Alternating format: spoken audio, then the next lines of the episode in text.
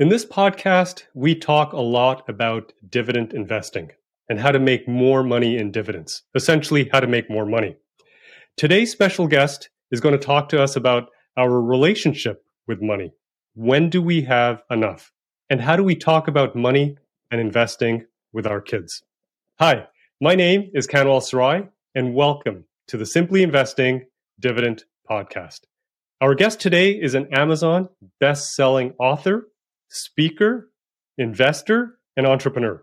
He wrote an incredible children's book, a graphic uh, novel called The Golden Quest, which has been referred to as the Rich Dad, Poor Dad meets Calvin and Hobbes. David Delisle, welcome to our podcast. Hi, I'm so happy to be here. This is going to be a fun, fun conversation.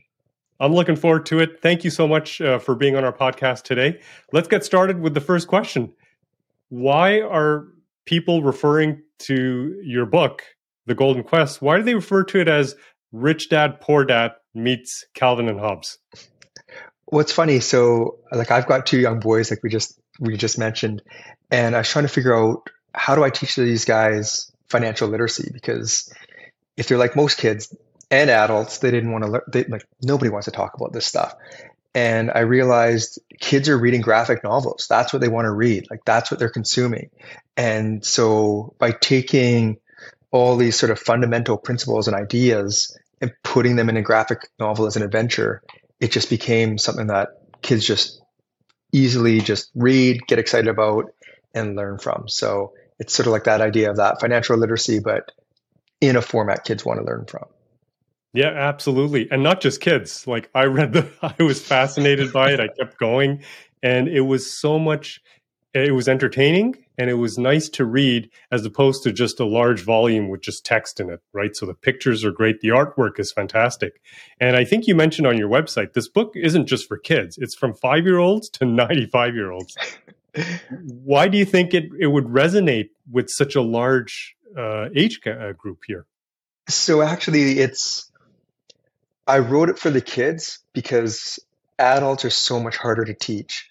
And so the idea is that the kids can learn it and then teach their parents. So that really is what I was hoping for. It's it's really written for adults. And I find if you think about, about a lot of these core principles, they if you can simplify it, there's truth in that. And if it's very difficult to explain, you start going around in circles, usually you're not at the core idea and the core concept. So with most of these things, by getting to its essence, that's actually the the lesson. And so that essence applies to kids as well as adults. It shouldn't be difficult. If you can't teach a kid, then the concept itself, you probably haven't simplified it yet. Yeah, I absolutely believe in that 100%. Um, I talk about, I've been teaching uh, dividend investing for over 24 years, and uh, I tell people it's so easy that a nine year old could do it. And I had my kids when they were nine go through the dividend investing course and they've been investing in dividend stocks ever since then right? And they're much older now. Um, so in your book there are the the golden rules. And again i resonated with that because we have the 12 rules of simply investing that we use to to to pick our investments. Can you tell our share with our audience some of the golden rules, or if not all of them, I'll leave that entirely up to you. Uh, what they are, and what are you hoping the audience, uh, the reader, will take away from uh, the book? Yeah, so it's, I mean, there's only four rules, so I can touch on them really quickly without going into depth. And the reason I only I came up with four is because I've been investing most of my life. Like I I read investment books when I was 10, and I've always been a bit of a money nerd. But looking back in hindsight, I've realized a lot of it is really habits and mindset. It's not the details. So I'm sure even people on your show, like you can get really into the weeds of the mechanics and how to invest in a spe- specific stock. But at the end of the day, you know, time, habits, how you feel about money, those have a greater impact over time. So the rules, the first rule is only buy the awesome stuff. And this concept is all rooted in money mindfulness and understanding really what's important to you. And I find that's the first rule because without understanding why you even want money, you're just endlessly chasing. And that's what I'm hoping to break is this concept of endlessly chasing. And then the next two rules, they get into the basic habits. So the first one is always save first. same idea of like pay yourself first or set up a habit or automate your savings. And that's mostly just because most of us are terrible at budgeting. There's the whole thing of lifestyle inflation. This ensures that the saving portion is a habit. And then I talk about letting your money go to work for you. And that's just teaching kids about investing itself and understanding compound growth. Because I think, I'm sure even people in your audience, once we hear some of these compound growth just stories, it still blows my mind away when I hear how fast things grow and how big over time. I mean, we briefly touched on that just right now before before the the call right now, and that's the thing is we that compound growth is massive, and so I try to just illustrate in a way that people get behind it because I think when you fully understand that, that's when money and investing becomes exciting. And then the fourth rule is give and you'll have more.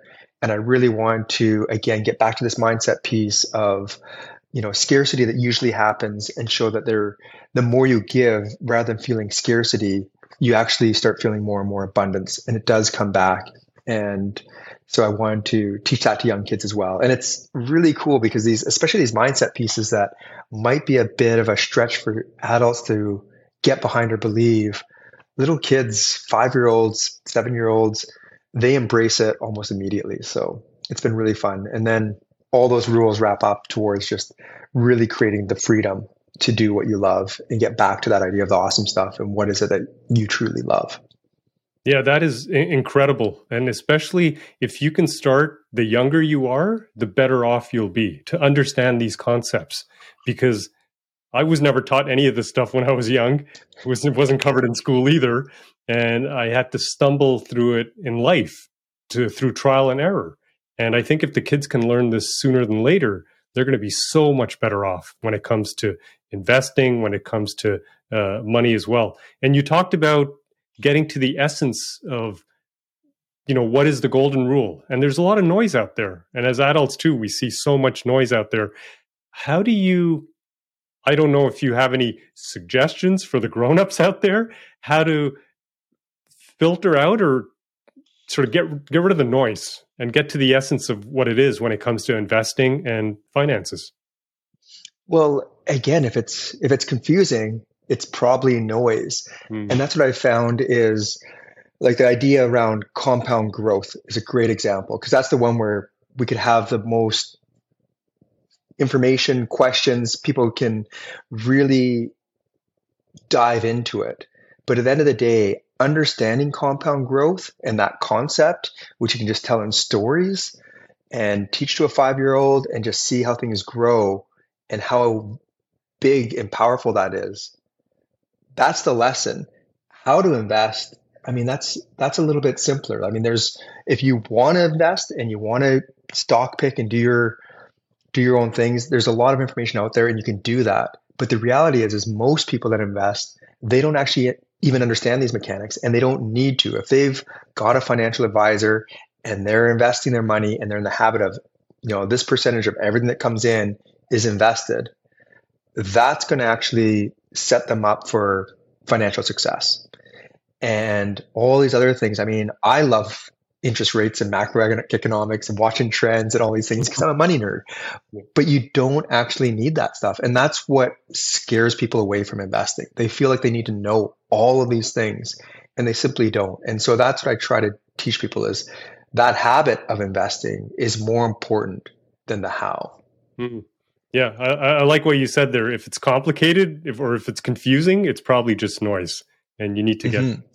So that's that's yeah. incredible. Now you touched on something a little earlier when we were going through the golden rules, and you said focus on the awesome stuff. So what is the awesome stuff? What are you talking about? yeah, so this is I mean this is the essence of you know the movement I'm sort of trying to create and the big mindset shift because what I've found is and this happens at all ages, all we've been taught typically is more. So it doesn't matter what we achieve, we're always looking to the next thing. And I see this all the time where people are like, if I only had, you know, $100,000, and then they have that, and then they're like, well, if I only had a million dollars, if I only had a house, and then it's, well, if I only had a house that had two car, you know, That's right. And then garage, it's three cars. there's no end. And if there's no end, then we're constantly, not only are we constantly chasing, we're constantly in this mindset of lack and not having what we really want. So we're pursuing happiness that we can never achieve. So this idea of the awesome stuff is trying to break that endless chase and get right down to the fundamentals of what really makes you happy. And this again is the noise because we're being told what we should like, what would make us happy, especially for Gen Z with social media. It's all in their faces. But if we really get down to, like you asked, what is the awesome stuff? And this is again where it gets just pure and simple. What is that thing where you can feel in your body, you get excited? So people will tell me, you know what, I really want to, you know, buy this new watch. I want to get this new, you know, purse or this car or this house. And I don't really care if that's what they want, but I could tell by the way they just told me that's what they want. It's not their awesome stuff. Because that same person, when they start talking about a recent trip they did with their family or uh, one of their favorite memories or, you know, the favorite item in their house, they start lighting up. And we know those people where they're like, they want to show you a collection or they want to show you something. They just, you can feel it. They lean in, their energy changes. And they're it, so passionate. The they're so passionate. Right. Yeah. And so the awesome stuff is just starting to become more aware of what actually gives you that passion. So mm then when you're looking at things, rather than thinking of what you want or what you think you want or chasing something, you compare it to that passion, that feeling. mm And then you can ask yourself, is this something that's going to make me feel the same way? And if the answer is no, then that's probably not your awesome stuff. And it's probably something that's not going to get you further towards happiness and what really makes you happy. So that's really interesting. It sounds like it's going to be different from one person to the next, right? Something that I might think is awesome or I'm passionate about, you may not be.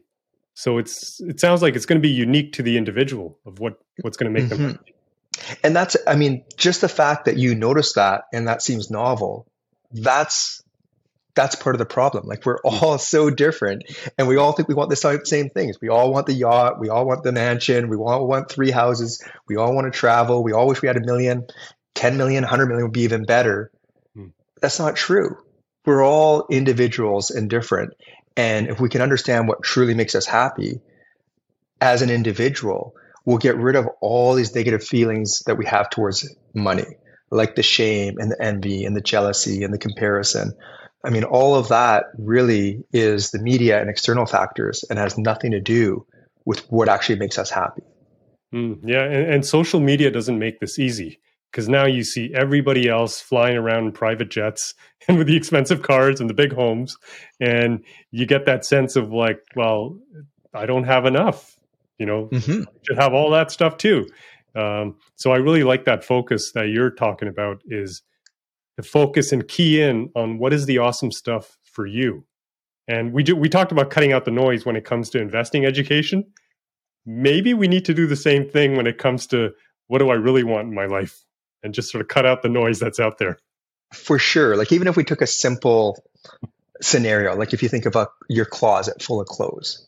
Like most of us have our favorite sweater or shirt or things that we wear all the time. And if we think more is better, so a big walk-in closet with you know 300 pairs of shoes or a thousand shirts and just and we just take it to the extreme we can't even find our favorite shirt. And all the rest of the stuff in there we don't like as much anyway. And it's just noise. And that's a good example of what's happening when we chase more. We forget about the things that we really love. I mean if you have you know your two or three favorite shirts that's probably going to bring you more joy than a hundred shirts that aren't your favorite and you can't even find your favorite. And now, and this, this takes us down that path of, well, now you need a bigger house to store more clothes. And now you need to have all the clothes and then you can't find what you want. Now you're trying to figure out what, decide what you're going to wear in the morning. And it just, we take this more to the extreme with just something like clothing and we can see how ridiculous it becomes. And yet we're thinking, well, if we had 10 watches and 20 purses and 50 shoes it's got to be better. And it just it isn't better. It's it's all distracting from the things you really love. Mm-hmm.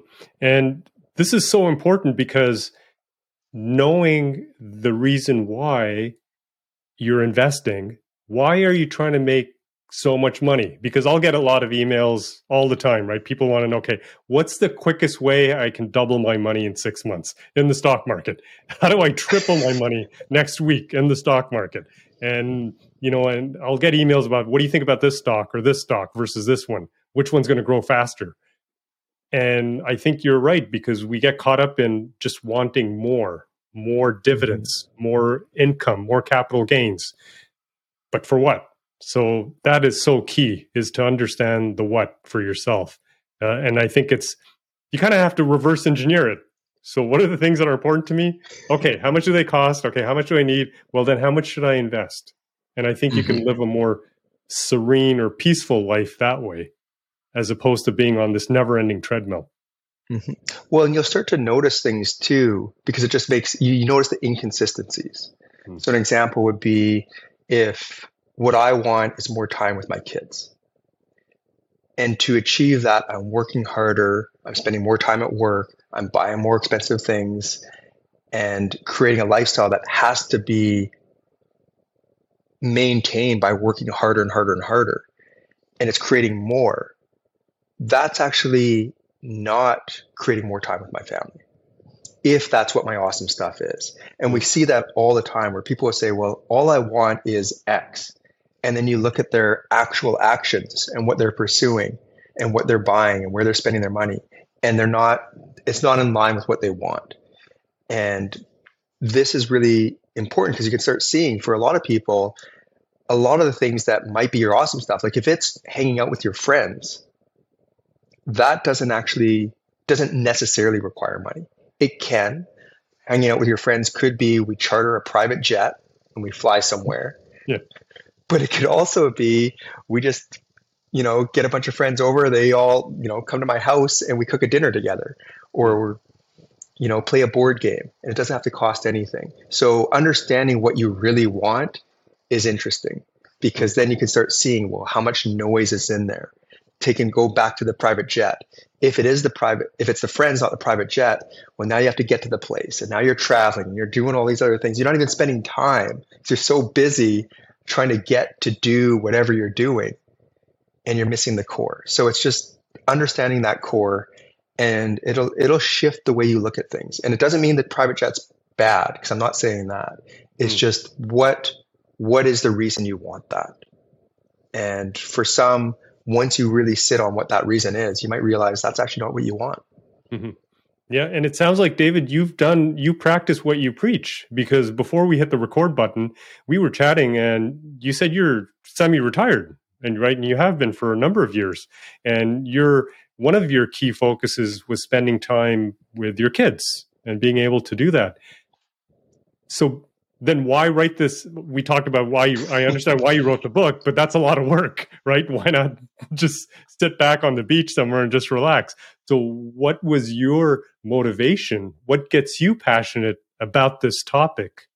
What we're talking mm-hmm. about today? What gets you talking about this? Yeah well thanks so much for that question because that's a great question. And you're right i mean this book wasn't motivated by money. There's way better ways to earn a living than writing a book. And and if anything, pushing this uh, the book and writing the book and doing everything around it has been something that's cost money, not earn money.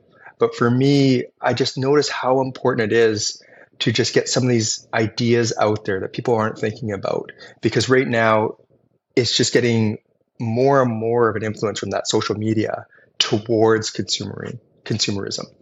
And so I love like when I hear for me the awesome stuff is hearing a young kid reach out and say, "Oh, I always wanted, you know, I was bugging my parents for a brand new TV. I really want a new TV."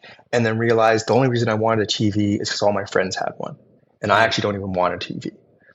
And I mean, I love that. This isn't about doing without or saving like we've typically, you know, traditionally taught. This is no, it's it's not something I want. So then it removes all that jealousy in comparison and everything else. And you can be happy for people who have the TV without the jealousy because it's just not your thing. But you recognize for some people that is their thing.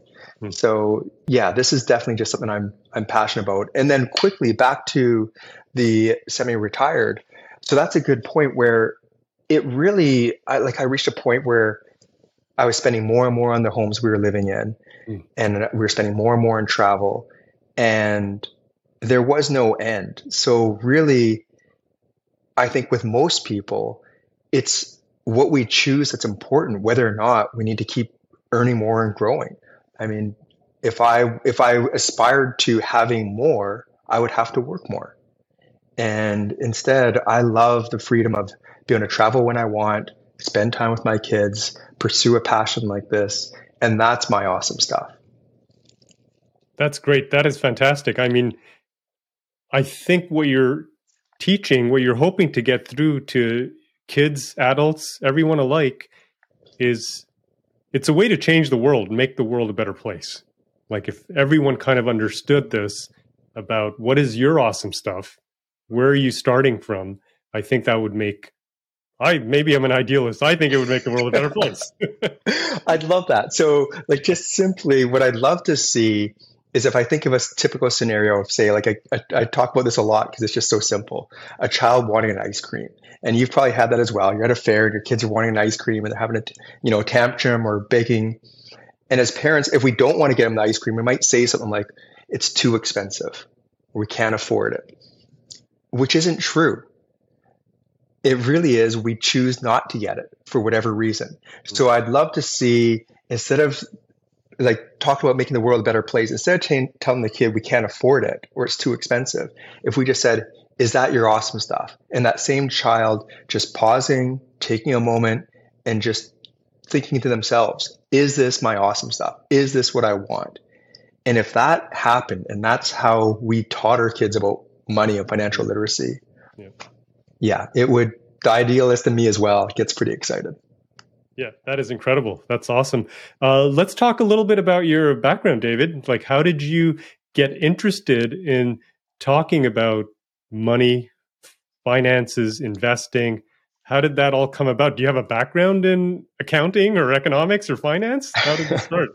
it's funny. I mean, a lot of it's just sort of uh, self interest. Like, I was, when I was 10, I was reading finance books. Mm-hmm. And back then, we didn't have access to ETFs and information like we do now. I remember buying every year they'd put out an annual book on mutual funds and advisors.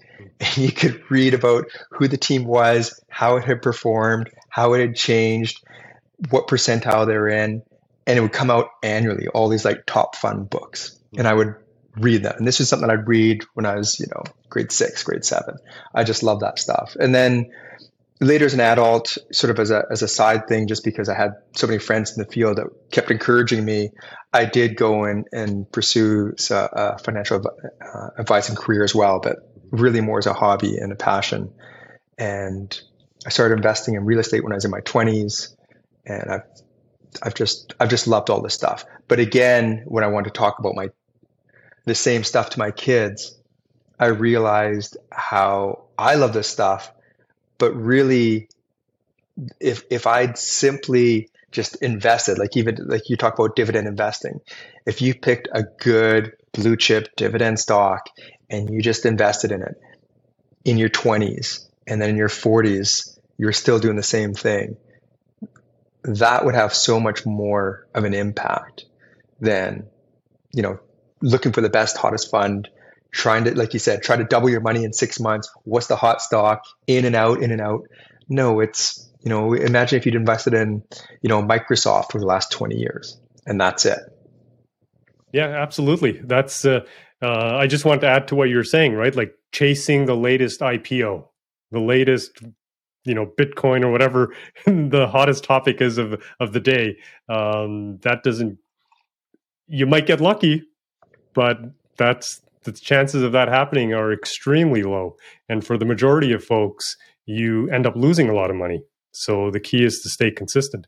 Now you talked about like starting early. What if somebody bought Microsoft years ago, decades ago, and just sat on it? Yeah. Why is it so important for folks to start investing early? Why not wait till you're in your 40s and 50s when you do have a lot of money? Why should yeah. you start earlier? So it's that compounding effect. And so I like to think because especially if we're on a, a show like this where the audience, they're all investors. And so you think of like one of our better, you know, all-time investors like a Warren Buffett. And if you think of your money doubling every 7 to 10 years, which, you know, at a 10, 8, 10% return, that's what you're going to see. So someone like a Warren Buffett, who we consider one of the best investors of our time, all of those decisions he's made his entire life, he's going to double his net worth over the next seven years. Wow, I and never thought of it that way. That's incredible. that's incredible. Yeah. So all the decisions he's made hmm. over the next seven years, he'll be worth twice as much hmm. if he just left it in the stock market and didn't touch it. Hmm. So that's the thing is it, it grows exponentially. So if you think of, you know, $10 or $100 or $1,000 doubling over seven or 10 years, it doesn't feel that big. Mm-hmm. But someone like Warren Buffett, he's just been investing for so long. That's how his fortune's growing. I mean, his actual returns aren't that high, but his net worth is incredible. And if you imagine as rich as he is, all things, you know, all things equal, moving forward, that net worth will probably double again in the next seven to 10 years. Hmm. That is a, a, fantastic example, a great example for, for folks who are just starting out to invest, and even for folks who are in their 30s or 40s who might be just waiting at the sidelines because they're still waiting for the next great market opportunity right? And they're like, well, I'm not going to invest just yet. I don't know what's going to happen with the stock market. Inflation's too high, interest rates are too high, so I'm just going to wait. What would you say to those folks who are scared or fearful of investing today and they just want to wait? Yeah, I mean, that's the thing is there's so much fear in it. And if you're chasing, like if you're just to make one purchase today and that's it for the rest of your life, I don't know if it's the timing's right or the stock's right. But if you're going for the averages instead, so you're investing over time, so now you don't have to worry about timing the market. And if instead of your, you know, picking one individual stock, you spread it out. So now you're not worrying on one company. Those averages, like that's the thing is don't try to beat the stock market. That's a really difficult thing to do. If you're just trying to gain the average, that's something that most of us can achieve. And then back to why wait traditionally we're getting like, you know, 8, 10% returns. If we're looking at a 10% return, so this is not you outperforming, this is just you sort of going for the average of that market. And I start today and I started investing, you know, 10,000 every month or 100,000 a year, whatever month, it doesn't matter. It's all relative. And I did that for the next seven years. And then I stopped and never invested another cent. And then you started in seven years investing the same amount how many years would it take for you to catch up to me when I've stopped? That's a great question. Um, I'm just going to take a wild guess because I have no idea. I don't know. 14, 18 years just to catch up to where you are? I don't know. Yeah. If you're earning 10% within those seven years, your money's already earning more than you're contributing. Wow. You would never catch up. Never. That is incredible. Never. Wow. Yeah. Okay.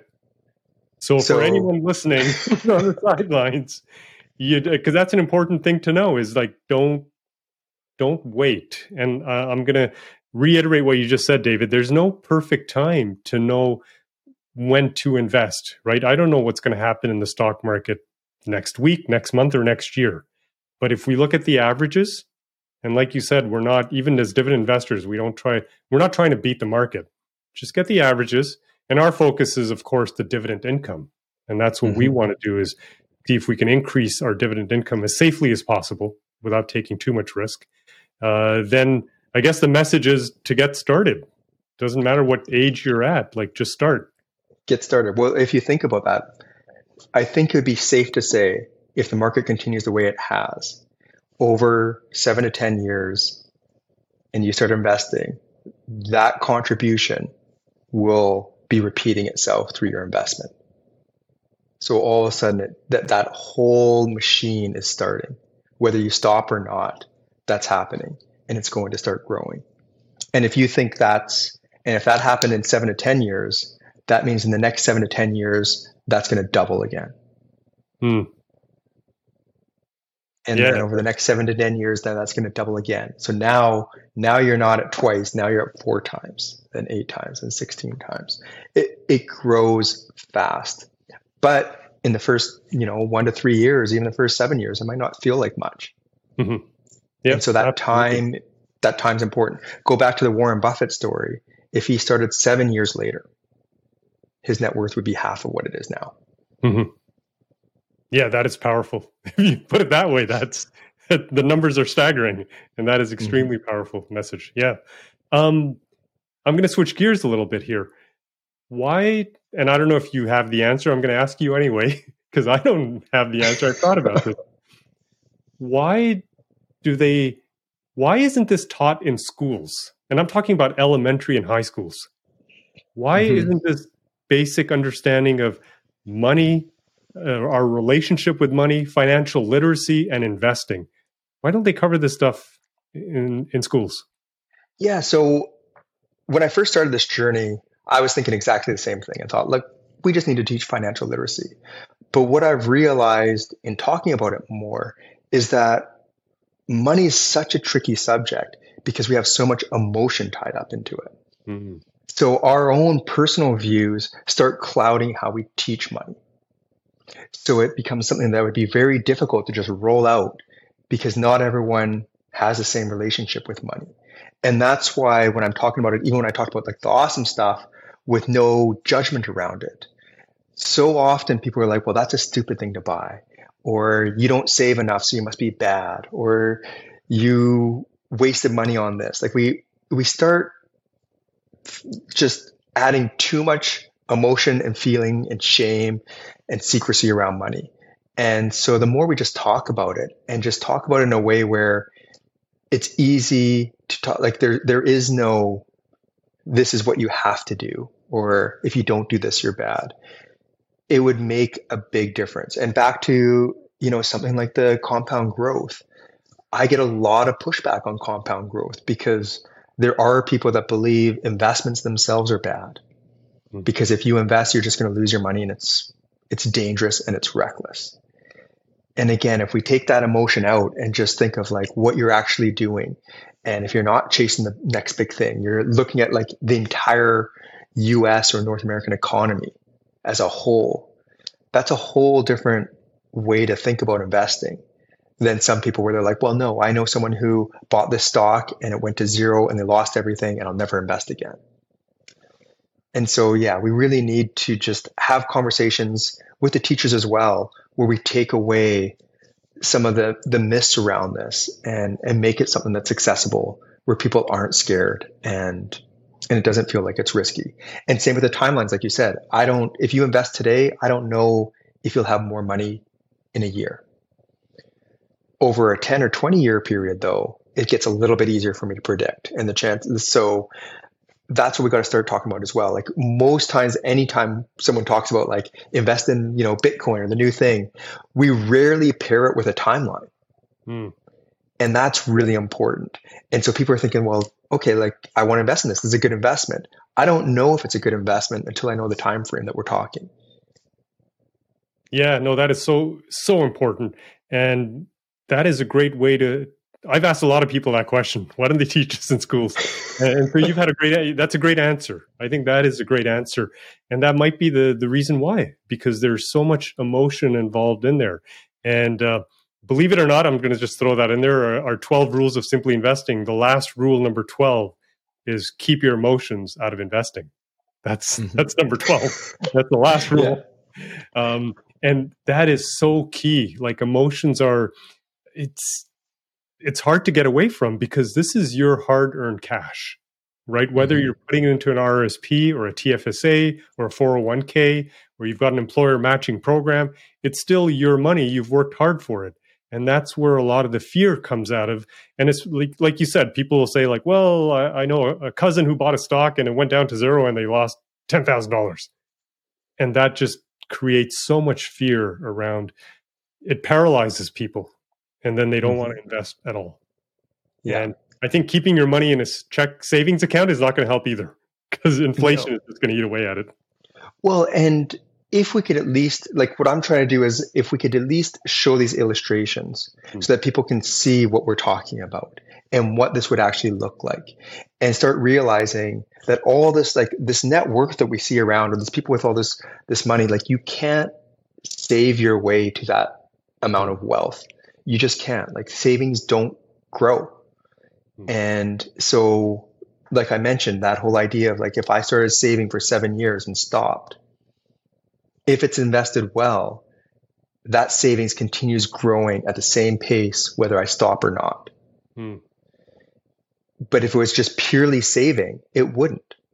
It would stop and that would be it. And I would have seven years worth of savings and it would never grow. And I don't think people who don't understand investing fully recognize what they're missing out on. The the loss that they're thinking of is just that savings amount. But that opportunity cost is so much bigger, especially if we're talking to young kids and they've got, you know, a 40 year time horizon. It's it's massive. And I think that's the thing is we just don't understand what that opportunity cost is. And it's massive. Yeah. I mean, Warren, you take a Warren Buffett, if we just think of what he's earned in his life, hmm. there's no way he would have the like he, he, just he could not be a billionaire. He couldn't be worth a hundred million. Hmm. And so that opportunity cost is bigger than people really take into account. And that's why all they're thinking about is the loss of their savings. But that opportunity cost needs to be taken into consideration. Yeah, absolutely. And I'm going to throw in there inflation because I had a, a young individual a couple of years ago and he said, Well, I'm not putting in the stock market because it's like gambling. And I've got 20,000 saved up. I'll just keep it in a savings account. But think about that in 10 years, sure, the 20,000 is still going to be there, but it's not going to be worth $20,000. You factor in 10 years worth of inflation, and now you've actually lost money, right? It might be yeah. worth, I don't know, 17, 16,000 maybe. I don't know. Um, but yeah, you're right. It's, it's, you're missing out on the compound growth and inflation's going to eat away uh, at it as well. Um, so what does, uh, David, what does financial freedom mean to you? Hmm. So for me, and this is, and I talk about it a bit in the book. So that first lesson of the awesome stuff, like what lights you up, what gets you really excited. Once you really start sticking with that idea and what what really brings you joy, you'll start realizing a lot of it. A lot of times, it's experiences, and it's freedom to do the things you love, hmm. freedom to spend the time with the people you love, choose a job you love, and so financial freedom to me is just choice and that's that's all it is is being able to choose what you want to do without money being a massive factor in that decision. Ideally it wouldn't be a factor at all. And as soon as money stops being a factor in your decisions of how you live your life to me that's true financial freedom. Yeah that's a great answer. That's great. Um, now one of the golden rules uh, you mentioned earlier uh, in this episode here was you have to give to get more and I noticed in your in the book and even on your website, it says you're giving away 20% of the proceeds to charity. So why would you do that? And which charity is it? so the charity is GiveDirectly, and they do like micro loans for people in developing countries. And it's one of those things where this is actually one of the harder lessons for me to get behind because being a money nerd, I've always viewed money a little bit differently, but also really understood the value of it. So giving it away feels feels very counterintuitive. Hmm. But what I've found, and there's research behind it, there's so many ways that giving makes you richer. I mean, the simplest is just how you feel and creating that energy. And we all know people that, you know, we want to help out because they're so kind and giving. We just they just give off this energy. We see them help in the community. We know they've helped others and we want to help them. So there's just that energy itself and you can feel that, let alone how you feel personally as you give. And the reality is, is a lot of these things, energy does have, or sorry, money does have a bit of an energy to it. And so there is a bit of that flow.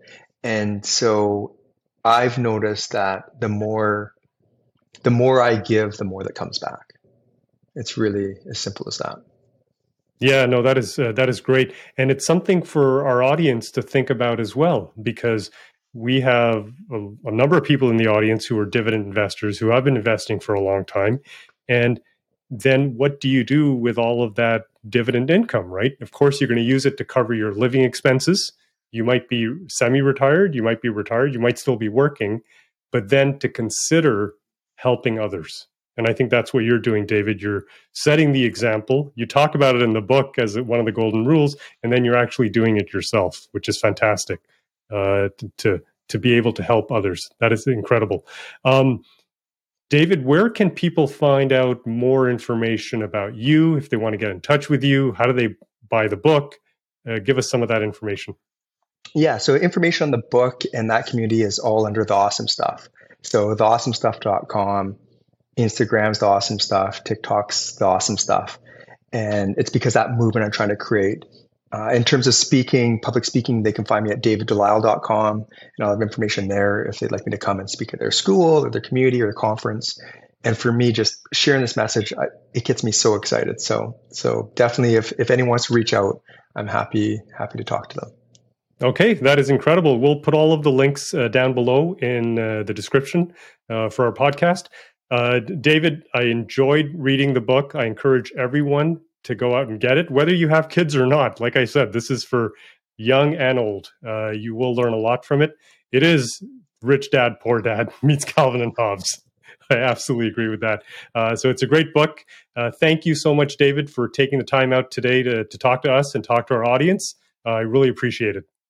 Thanks so much. This is a lot of fun. And like I said, I love talking about this stuff, especially with people who are already into investing, because it just those habits and the mindset pieces are the those are the things we often overlook, and it's so important.